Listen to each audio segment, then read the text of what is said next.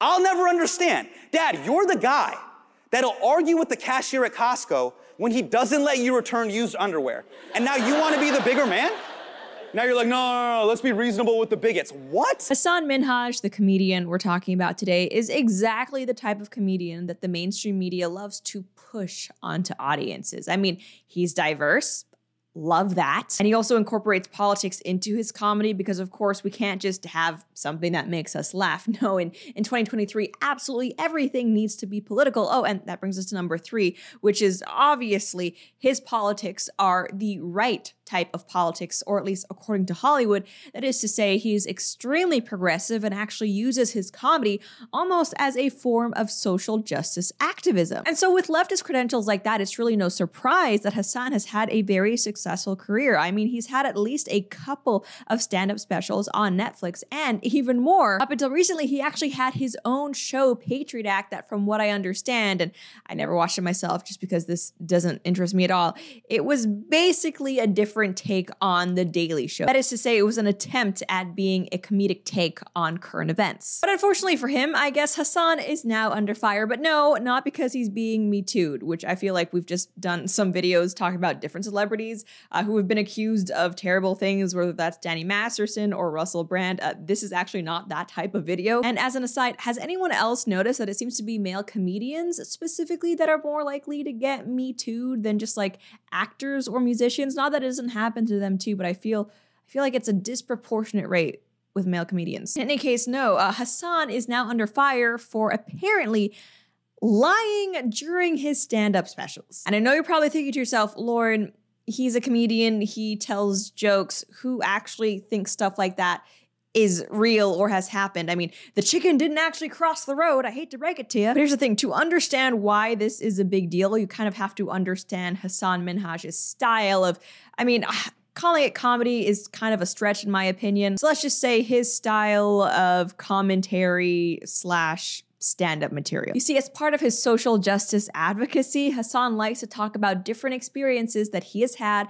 as a person of color, as a Muslim in America, trying to add a comedic take to it, yeah, but also talking about these experiences of discrimination in order to raise awareness about things like, you know, systemic racism and good old Islamophobia, I suppose. And so, considering that Hasan uses personal stories as a way to illustrate how bigoted America is, if you ask me at least, it is kind of a big deal that these stories aren't even real. Like, if America really is so bigoted and racist and Islamophobic, wouldn't you have real stories you could use to illustrate that point? And all this controversy is really stemming from this piece in The New Yorker. It's titled Hasan Minhaj's Emotional Truths. In his stand up specials, the former Patriot Act host often recounts harrowing experiences he's faced as an Asian American and Muslim American. Does it matter that much of it never happened to him? Yikes, even as a headline, that doesn't sound good. And the actual article itself, I mean, I, I almost feel weird complimenting The New Yorker. It seems like this reporter actually did a pretty good job trying, at least, to verify some of the things things that Hasan has gone viral for saying, for talking about in his specials, only to realize that, hang on a second,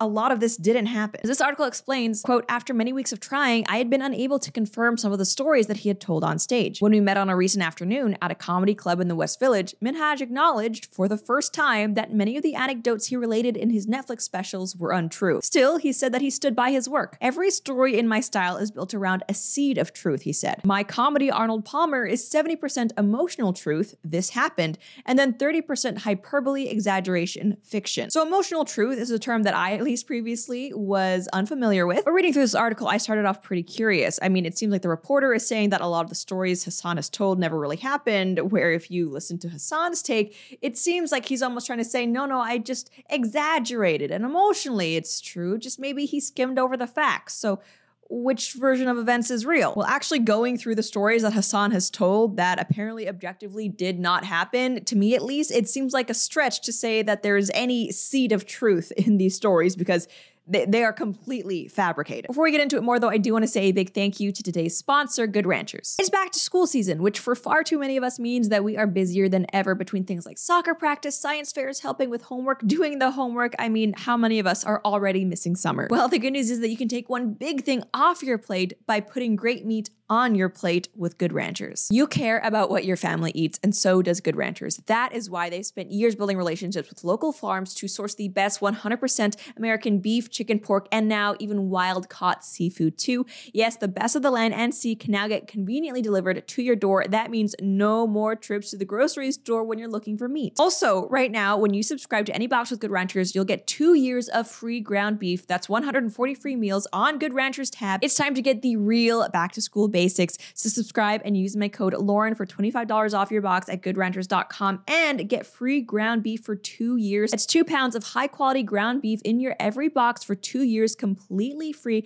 Remember, go to goodranchers.com and use my code Lauren to claim $25 off and free ground beef for two years on your order of 100% American meat and seafood. What's also cool about Good Ranchers is they have a price lock guarantee. That means when you subscribe to one of their boxes, your price will not increase for two whole years. It's basically inflation proof. Good Ranchers American Meat Delivered. So, the first story or anecdote or bit of Hasan's that this article goes into is actually, in my opinion, the most interesting. It's explained that in Minhaj's 2022 Netflix stand up special, The King's Jester, he relays a story about an FBI informant who infiltrated his family's Sacramento area mosque in 2002 when Minhaj was a junior in high school. As Minhaj tells it, brother Eric, a muscle browned white man who said he was a convert to Islam, gained the trust of the mosque community. He went to dinner at Minhaj's house and even offered to teach weight training to the community's teenage boys. But Minhaj had brother Eric pegged from the beginning. Eventually, brother Eric tried to entice the boys into talking about jihad. Minhaj decided to mess with brother Eric, telling him that he wanted to get his pilot's license. Soon, the police were on the scene slamming Minhaj against the hood of a car. Years later, while watching the news with his father, Minhaj saw a story about Craig Monteilh, who assumed the cover of a personal trainer when he became an FBI informant in Muslim communities in Southern California. Well, well, well, Papa, look who it is, Minhaj recalls telling his father. It's our good friend, brother Eric. So, at least hearing about that bit, uh, even as someone who understands that, you know, sometimes jokes stretch the truth or whatever, as long as it lands a punchline, probably comedians are going to go for it. If I were a fan of Hasan's, I would assume that this story is real because he's actually trying to tie himself into real world events. And as this writer also explains, the moment is played for laughs, but the story underscores the threat that being Muslim in the United States carried during the early days of the war on terror. Minhaj segues to the case of Hamid Hayat, a young man from another Sacramento area town who spent much of his adult life in prison based on a confession his attorneys say was coerced. He just got out of prison this past June, Minhaj said, his tone turning defiant. Man, he's my age. He's 36. I think about Hamid all the time. So to be clear, obviously Hasan is not only including this anecdote, supposed anecdote, in his stand-up special for a laugh. He's actually trying to make a broader societal point, that is, that Muslims are being unfairly targeted by the government. And don't get me wrong, usually I am the last person to give the government credit for anything, but also if what he was saying were true on the scale that he's trying to make it seem, as if any young Muslim man in America just has several FBI informants trying to entrap him at all time, like you wouldn't have to make up a story about it. But make up a story about it is apparently exactly what Hasan has done. It's written here that prior to my meeting with Minhaj, Monteilh, aka brother Eric, had told me that Minhaj's story is a fabrication. I have no idea why he would do that, Monteilh said. Monteilh was in a prison in 2002 and didn't begin to work for the FBI on counterterrorism measures until 2006. Details of his undercover actions were cataloged in a legal case that has made its way to the Supreme Court, and Monteilh said that he'd worked only in Southern California, not the Sacramento area. Now, that story being fake doesn't look good for Hasan, at least in my opinion. As always, I would love to know what you guys think, but surprisingly, that lie is the least egregious of them. How can it get worse, you may be wondering? Well, this one involves his daughter. It's written here. Later in the special, Minhaj speaks about the fallout from Patriot Act segments on the killing of Jamal Khashoggi and Narendra Modi's Hindu nationalism. The big screen displays threatening tweets that were sent to Minhaj. Most disturbing, he tells the story of a letter sent to his home which was filled with white powder. The contents accidentally spilled onto his young daughter. The child was rushed to the hospital.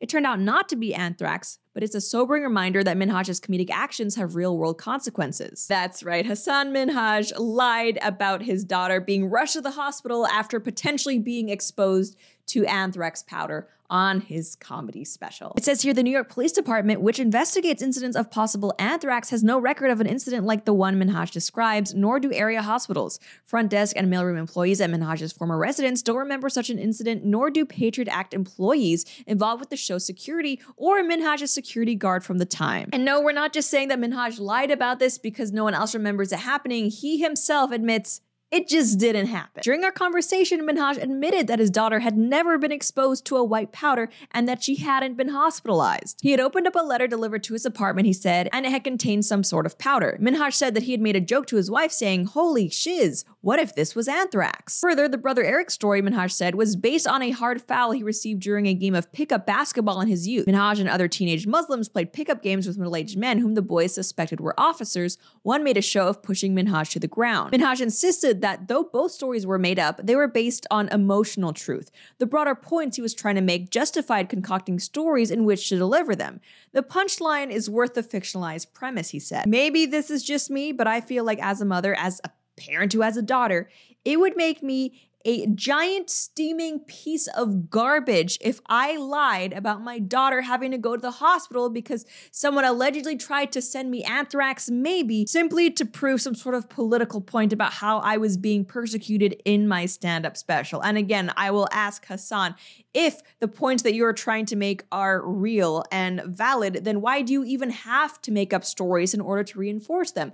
If these things really are as ubiquitous, uh, you know, you being targeted for either being famous and speaking out about politics or for being a Muslim, you shouldn't have to make up incidents like this because they should be happening to you all the time. I mean, it's like we say about all these hate crime hoaxes that are happening nowadays. It seems like the demand for racism is grossly larger than the supply. And there are other examples of stories Hasan made up, uh, not only to prove political points, by the way, but also it seems at certain times just to elevate his own status or to try to make himself more relevant to the current news cycle. Apparently, he also exaggerated and bent facts surrounding a meeting he had with the Saudi embassy in order to try to make it seem like it was all happening at the same time that Jamal Khashoggi was killed. And look, maybe you're someone who doesn't find these to be charitable, we'll call them exaggerations, a big deal. You still enjoy Hasan's stand up. You don't see the harm in him embellishing his life a little bit. What's really messed up is that some of the lies Hasan has told have actually hurt people in the real world, specifically this one. It says the central story of Hasan's first Netflix special, Homecoming King,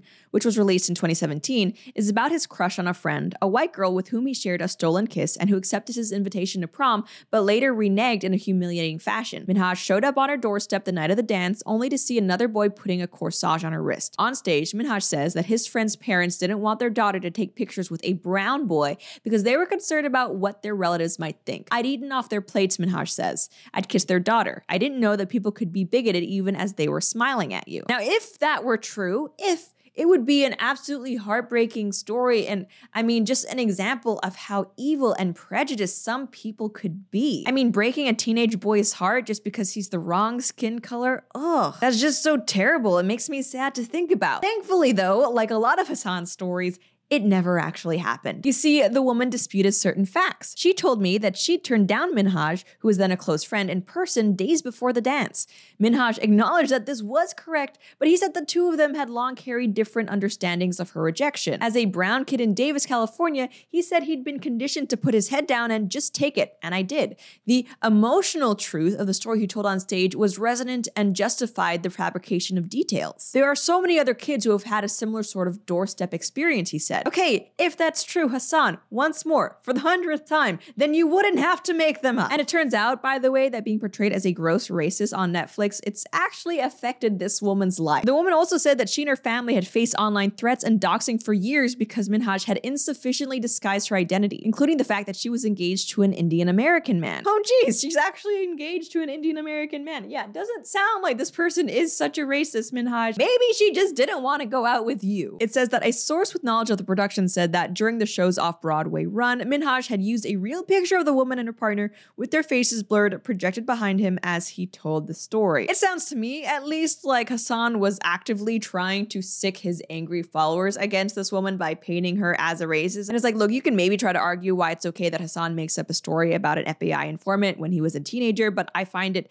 very hard to accept that he should just be able to go onto his huge platform and lie about real people being racist. Now, since this New Yorker article was released, Hasan has faced quite a lot of criticism, which I think is amazing because he deserves it. But surprisingly, the man has stood by his idea of emotional truth. Responding to the Hollywood Reporter about the piece, Minhaj has said, All my stand up stories are based on events that happened to me. Yes, I was rejected from going to prom because of my race. Disputed and not in the way that you said. Yes, a letter with powder was sent to my apartment that almost harmed my daughter. Well, but it didn't, and she definitely never went to the hospital. Yes, I had an interaction with law enforcement during the war on terror. Apparently, someone threw you to the ground who you think was an enforcement officer, but it seems like you have no proof of that. He continued saying, I use the tools of stand up comedy, hyperbole, changing names and locations, and compressing timelines to tell entertaining stories. That's inherent to the art form. You wouldn't go to a haunted house and say, Why are these people lying to me? The point is the ride. Stand up is the same. I want to know what you guys think. Is Hasan justified in spinning these fabricated stories, or is this just an attempt to make his political viewpoints seem more relevant and more ubiquitous by bending the truth? Let me know down below. And as always, if you enjoyed this story, please be sure to like, share, and subscribe. Until next time.